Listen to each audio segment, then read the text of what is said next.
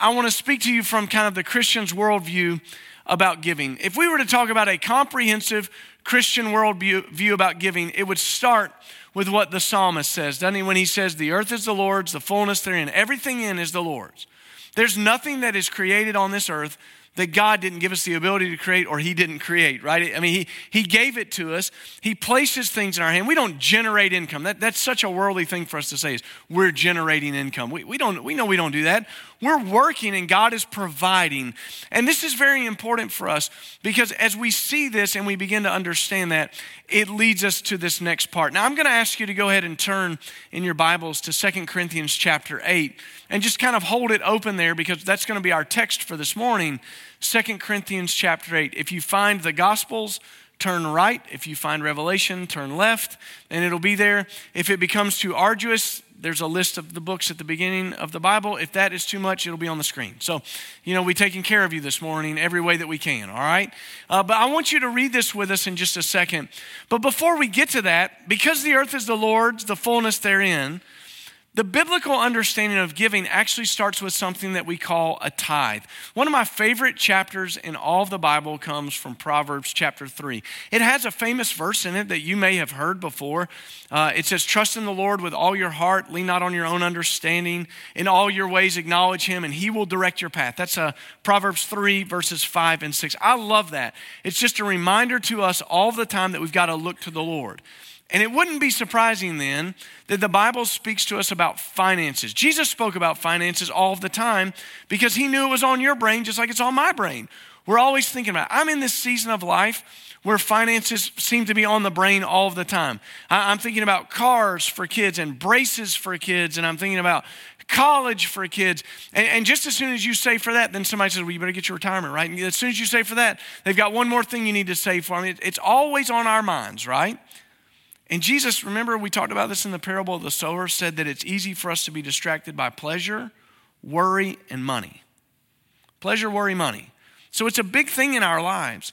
And God tells us, you got to understand, I've got it all, and I require something back. I want you to hear this from Proverbs 3 and verse 9. The guys will put on the screen for us. Honor the Lord with your possessions, with the first produce of your entire harvest. That kind of sets the tone. So trust in the Lord Lean not on your own understanding, all your ways acknowledge him. And then it goes right into this honor the Lord with the first things that come from you. That's called the tithe.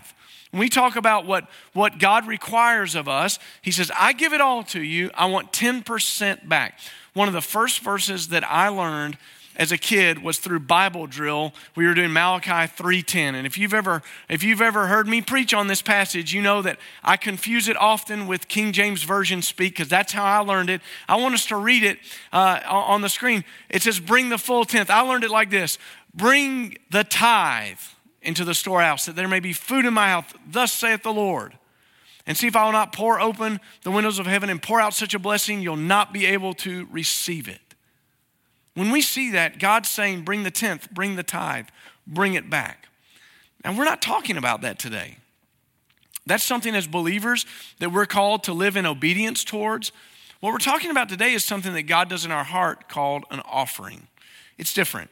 You often hear people say tithes and offering, bless the tithes and the offerings, and that's absolutely correct that we say it that way. Tithe required by God, offering what God allows us to give to special things, and global focus missions certainly are that way. So here we read in 2 Corinthians chapter 8, and I want to read this with us this morning. We want you to know, brothers and sisters, about the grace of God that was given to the churches of Macedonia. During a severe trial brought about by affliction, their abundant joy and their extreme poverty overflowed in a wealth of generosity on their part. I can testify that according to their ability, and even beyond their own ability, by their own accord, they begged us earnestly for the privilege of sharing in the ministry of the saints, or to the saints, I should say, and not just what we had hoped Instead, they gave themselves first to the Lord and then to us by God's will. So we urge Titus, just as he had begun, so he should also complete this act of grace. Paul's writing to a church in a place called Corinth. And he's writing to them and saying, I want you guys to be a part of the offering for the church that's in Jerusalem. Now, if you remember, we studied from Acts chapter 1. That's where the church was birthed. In fact, I was just reading this week uh, in my, my daily devotional, Acts 2, 3, and 4 talking about how Peter began to preach that message, and I love that. The people were, it said, pierced to the heart when they heard the gospel, and they said, What should we do? And you remember what he said? Repent and believe and be baptized. That's it. Repent. Change your way of thinking. And he gives the gospel, and the church is birthed right there, and it starts expanding out. So now Paul is writing to this church in Corinth and saying, Hey, the church in Jerusalem is suffering. They're under affliction.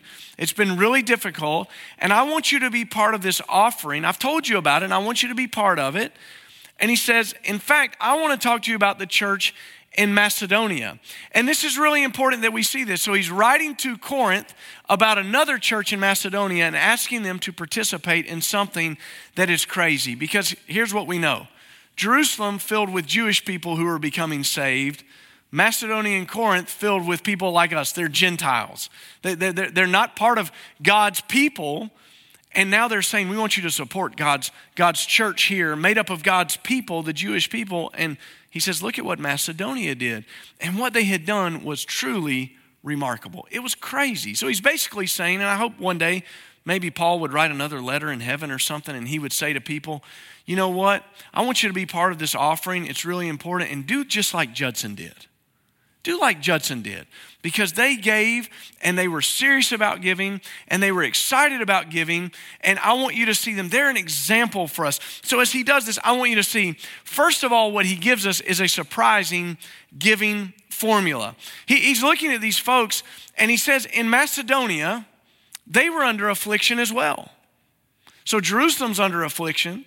Macedonia is under affliction, and he says, Macedonians, they had great faith. And, and this is not new to me. I didn't come up with this. I, I don't even know who started saying this. Maybe one of you would know, and you can tell me later in an email or, or find me after church and tell me. But, but this is true, right? The Macedonians really got this. You've heard this statement that fear looks around, but faith looks up. Fear looks around at all the circumstances that are going on, but faith looks up. And, and, they totally understood that because as the world around them was difficult, they didn't look at their difficulty. They looked in their faith to what God was doing. And I'm going to tell you something that's something that this church, all of us, need to be reminded of all the time, isn't it? Because I, I, I can't tell you how many people stop me and tell me things like this. You know, I sure wouldn't want to be bringing kids into the world now.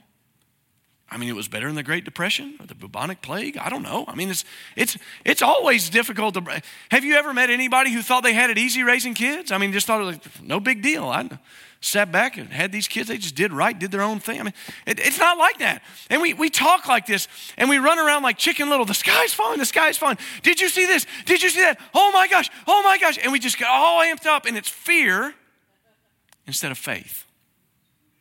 Faith looks up, fear looks around. And if you're looking around, your faith is diminished by your fear.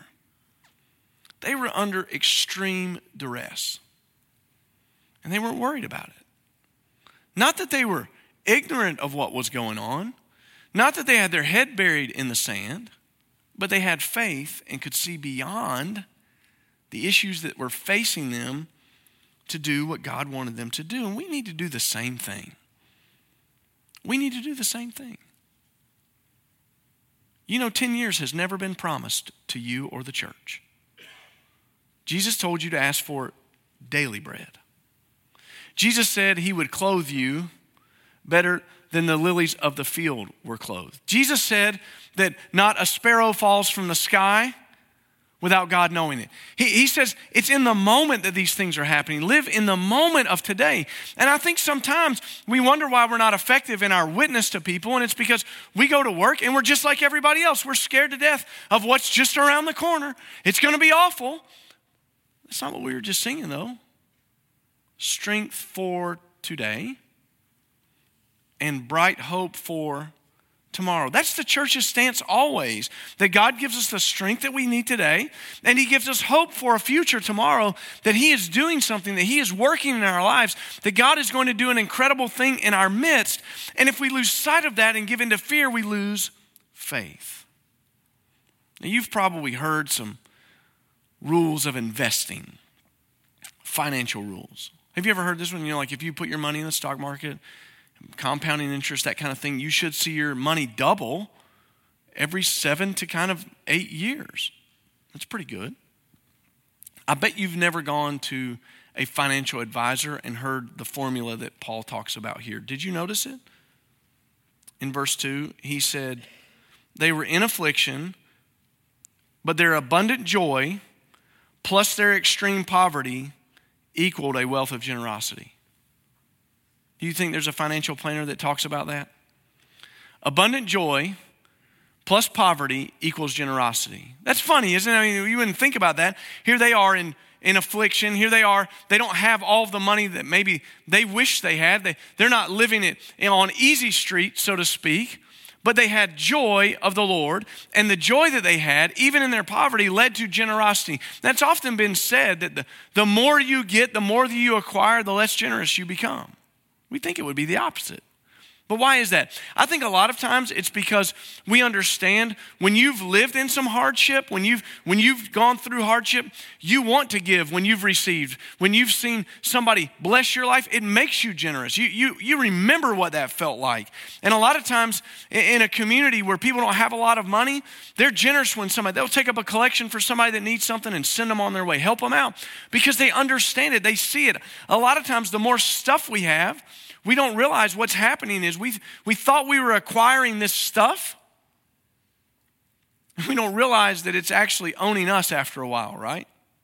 I had this great conversation. One of our interns was talking about the goals that people have that are in college with him. And he was just kind of shaking his head. He said, I just I don't feel like I fit in. He said, so many of the people that I want to go to college with or that I'm in college with, what they want to do when they get out is they basically want to get out of college and go live in a van. And I was like, that's called homelessness. You can achieve that today. You don't need a four year degree for that. You, you, you, can, you can do that right now. You can, you can sell everything you have. And, we laugh at that, but, but don't you kind of feel that way sometimes too? Don't you?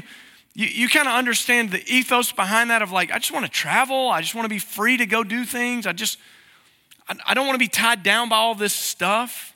I mean, don't you ever feel that way? Or is, am I the only person that leaves home? I, I drive up this street right here every, every, every Monday morning. It's normally not on Sundays when I feel it's normally on Mondays. Do you ever feel this way on Mondays? I'm driving up this street and I get right here to the end of the road and I have a really important choice to make. I can turn left into the parking lot or I can turn right and go hit the interstate and get out of here. Do you ever feel that way? Like I just want to go, Lord, just let's just you're fighting it. Okay, we're going to work. You know, I mean, you just feel that way, right? But I mean, there's a point in our lives where these things overtake us and we don't realize that we're owned by all this stuff. But the formula here was joy plus poverty equal generosity. What would that mean for us that joy plus richest nation in the world? What should that equal? What, what would it be? What would be the appropriate response that we realize that we live in a day and an age where we have the ability to have extra things and, and these different things that we get to do. Are, I mean, they're great. But what would joy? And I think sometimes we miss that. And can I just give, I want to read the definition of joy for you. It's closely related to gladness and happiness. Although joy is more a state of being than an emotion because it's the result of a choice. That's different, isn't it? When we talk about joy, we talk about the fruit of the Spirit love, joy, peace, patience, kindness, goodness, faithfulness, gentleness, and self control. When you got saved, God gave you that. It's yours. Galatians 5:22. It's yours. We were talking about this Wednesday night in, in my grow group, talking about having the joy of the Lord there. When you have the joy of the Lord in your life, it changes things. And it's not dependent on whether or not your team won last night, or your wife cooked your favorite meal, or your husband helped out around the house, or your kids did what you asked them to do. Joy is not dependent on that. Joy is a settled state of being that's not just a whim of an emotion because of what God has done in your life. And when you recognize what God has done in your life, all of a sudden it makes you joyful. And I'm going to tell you the key to this. Here's the direct correlation for me. Maybe it won't be for you, but my joy is directly correlated to how much time I've spent with the Lord this week. Absolutely. If I run out the door in the morning because I'm late If I run out the door in the morning, I was distracted, I didn't have my quiet time, I didn't get that chance to spend time reading the word, praying, joy diminishes. It's is the way it is. So when we spend time with the Lord and our joy is built with everything that we have, what should our generosity be? Well, these believers saw it as a privilege. A privilege. I want you to see this again, if, if you would. He said in verse 3, I can testify according to their ability, even beyond their ability, of their own accord. In other words, nobody had them in an arm bar, twisting them, going, You're going to give, give to this. It wasn't that way. They didn't pass the plate and say, We didn't get enough, pass it again. They wanted to be part of this. Of their own accord, they begged us earnestly for the privilege in sharing to the ministry. You can almost imagine Paul being in Macedonia and going, Man, you guys have it rough right now. It is tough. And he said, Hey, we've heard about this offering you're taking for the church in Jerusalem. We want to be part of that. I don't know, man. It's pretty rough over here. Things are tight. No, let us. Please let us. They were begging for the privilege. Well, I mean, what kind of privileges do we enjoy in our lives that we, we often take for granted, right? You, you, watch this, these things where people talk about the, the greatest privileges of your life, and it'll, it'll shock you what people say when they respond to these questionnaires. I read this week that people often talk about clean water being one of the greatest privileges of your life.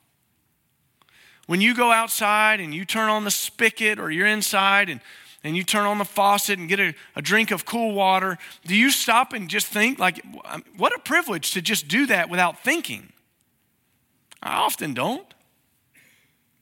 You go outside and you're watering your plants or something, and I don't know, does it ever just strike you? I'm thirsty, and you take, why do we, by the way, why do we call it a hose pipe? It's either a hose or a pipe, it can't be both, you know? And you take the hose pipe and just drink right out of it. Do you ever do that? Just because you can. You don't even think about it. It's a privilege. What a blessing, right? It's a privilege when, when you get access to medical care. It's a privilege to own a pet. Why? Well, it means that you had discretionary income that you could put towards that. It's a privilege to get to go to school. So when you see that, it's, re- it's really important that we make this correlation. They were begging, they saw it as a privilege, they wanted to do it.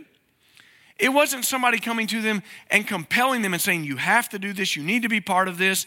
It's no salesmanship here. It was that they saw it as a privilege.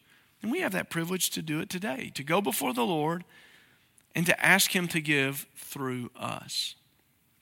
I saw this on display a couple of years ago in one of our partner giving nights. Um, we had, a, we had a, a mission partner that we were in partner with, and they sent somebody else for the night of giving, and it kind of got lost that we didn't have anything for them because we weren't expecting a family of six to show up. It was a mom and a dad and four kids. So you can imagine my fear. I'm leading this night where I have this book of everything that people are bringing up, and I get to who it should be, and they're not here. And they had said, We don't need anything, but then they sent six people. So you, you got kids showing up. We got to get some of these kids. I didn't know what we were going to do. I had told my wife, I said, just go to the store and buy a bunch of toys. Surely one of them will land with some of these kids. I don't know. Have no idea. They had left the country they had lived in with two suitcases each. That's all they had.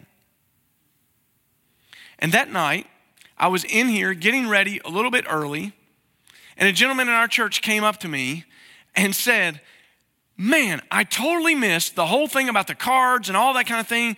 I, I, I wanted to be a part of this, and I don't know, I just, I just missed it. I've got some cash. I'm just going to give you this cash. And I was like, I mean, we don't need cash.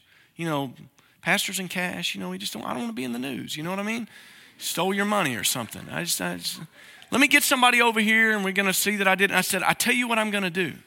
I've got a family we've got nothing for, and this is perfect for them because if we'd have bought them stuff, like they know what they need more than we do. They, they left with only suitcases. It was like a thousand dollars. I'll never forget, and many of you may remember that night when we gave that family that $1,000, the lady just sobbing. That's a privilege, folks. It's a privilege. And I loved that one of our members was begging. Is it too late to give? It's never too late to give. Is it too late to bless somebody? It's never too late to bless somebody. Is, it, is there ever a time where you go like, oh, no, we don't need that? No, it's always great to do that. And I love that somebody would come up to me and go, I hate that I missed it. I want to be part of it. And it was a God thing. It was right on time for exactly what they needed. Praise the Lord. That's what happens in our lives when we beg to be included. I hope that our church would be a church that begged to be included in the work that God has for us. If that's going to happen, it hinges on one thing. Would you read this with me? Verse 5 again. Instead, they, the Macedonians, gave themselves first to the Lord and then to us by God's will. When God has a man or a woman's life, He has all of them. And they walk around with open hands like this because they recognize that the things that are in their hands, God puts them there for a minute and then He takes them and uses them for other things. It's, it's all the Lord's. It means that they walk around with their car keys. It's like this.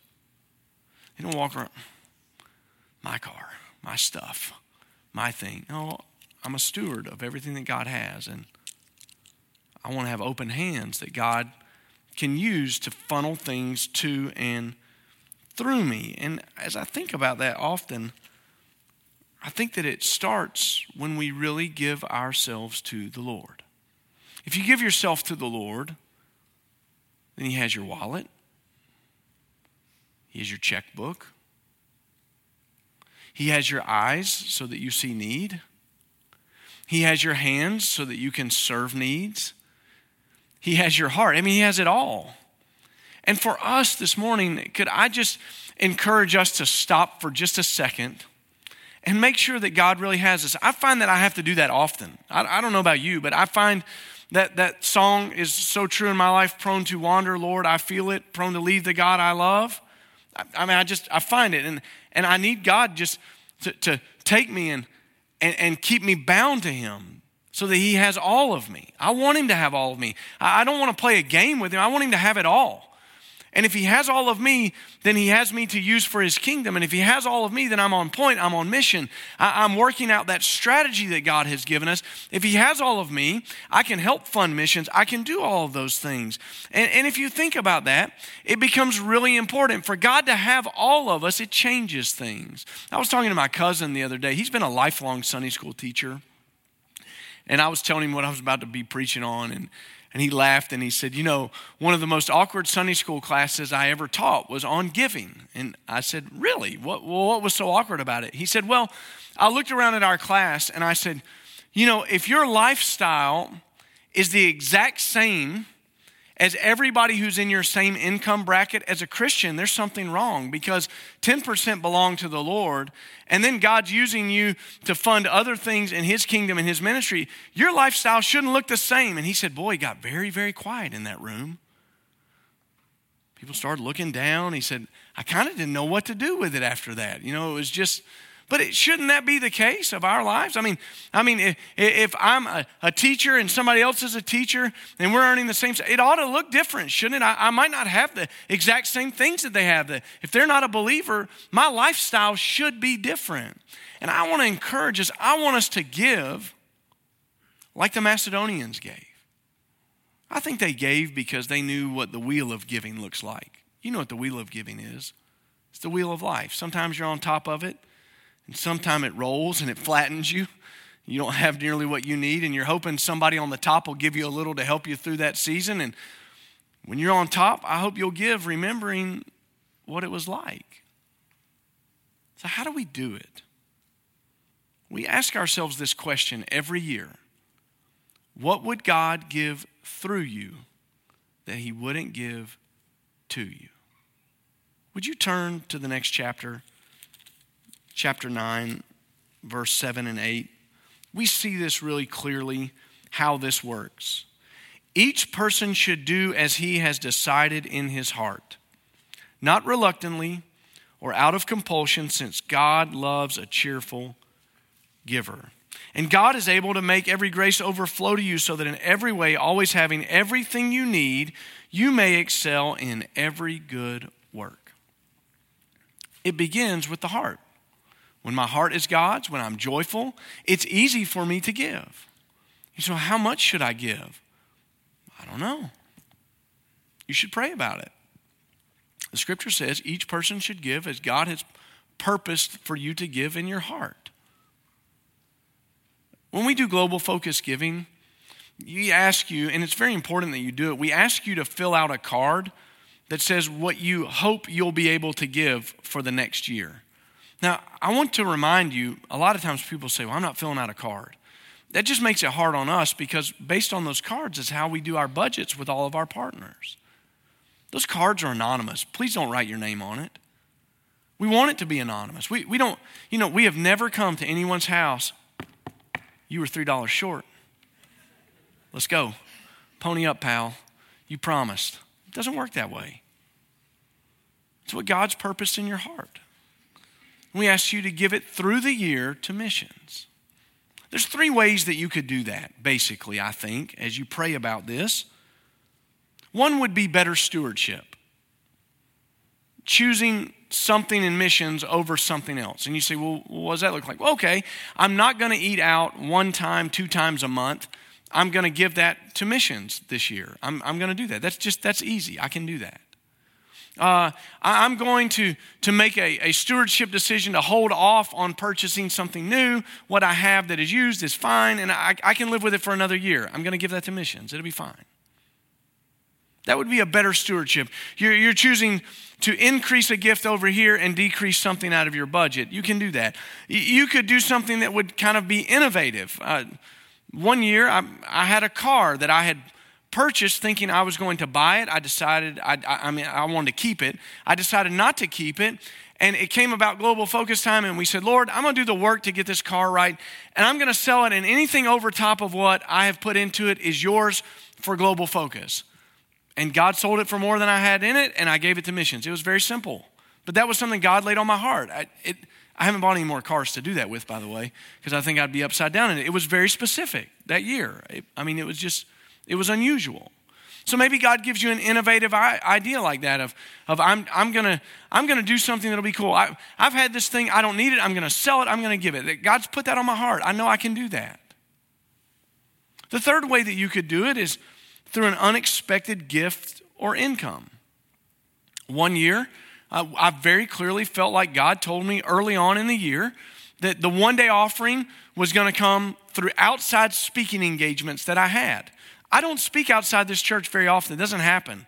It hasn't happened since that I felt like God told me to do that, but I felt very specifically like that was going to happen. And I said, Well, Lord, if that's what you say, that'll be fine and I'll just sit around and wait on the call. And I waited and waited and waited and waited. And then all of a sudden, I had two calls. And, and, those two things funded more than the amount that I felt like God had said He was going to give through us that year. And we just purposed in our heart to do that. You might do the same thing. Hey, I'm going to work a little bit of extra overtime this year because the boss has given me an opportunity and I don't need the money. And I'm going to take this overtime money, I'm just going to give it. Or maybe it's through an unexpected gift. You know, Aunt Ethel passed away. And despite you not being a very good niece, or nephew, you get a gift from her estate and you didn't need it or whatever, you know, and you, and you can give that. God does it through amazing ways all the time, unexpected gifts or income. But the question is, what would God give through you that He wouldn't give to you? When you become a conduit for what God's doing, it gets really exciting. These next two weeks, can I ask you to do something it's not about the amount,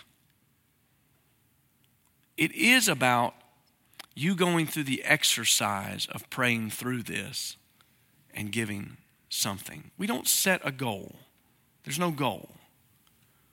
Because you know what I believe? We could reach the goal and miss the mark. Because you don't have to give. You can say, well, other people are going to do that. Somebody else will take care of that. This is for all of us. If you're here and you're part of our church, all of these dollars leave our church. They don't stay here, they go to other people. So this is not me saying, hey, give give because I want. The, the pastor wants it so he can do his project. The pastor wants it because he wants his salary taken care of. The pastor wants no. All these dollars go to fund missions. And so my question to you is does God have your heart? If he has your heart, I believe that you'll give something to missions this year. And I believe it will be exactly what our mission partners need. Could we be joyful and faithful in this season to trust the Lord and to seek his face? That's what I'm going to ask you to do these next two weeks. As you're reading the scripture, as you're praying, would you just go before the Lord and say, Lord, what would you do in us this year? And you may be surprised. God may shock you. I was certainly shocked with the year that I had the outside speaking engagements. I felt like, Lord, I, mm, I may need to go back and eat some breakfast before I pray about this one again. I don't know how that would be possible. And God said, I'll show you it's going to be possible and it's going to be more. Okay. And it was. Would you just take some time and not rush through the next two weeks, but go before the Lord and make sure He has your heart? And with joy and gladness, go before Him and beg Him for the privilege to be a part of it. I want to be part of this. Do something in my life, Lord, because God can do it. And as He does it, it's going to make an eternal impact. I want to pray for us right now.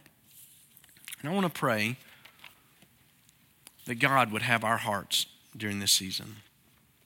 Heavenly Father, you have been so good to us. You've been so faithful to us. And my prayer today for Judson Baptist Church is that you would have our hearts, Lord.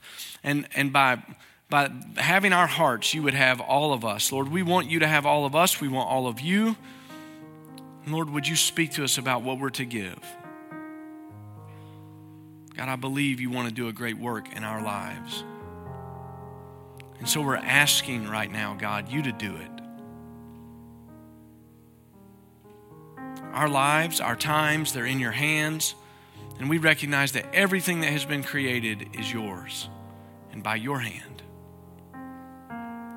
Father, I pray in this season you would blow someone's mind with how you come through and give through them what you wouldn't give to them. Lord, we love you. We praise you. We ask you to do it in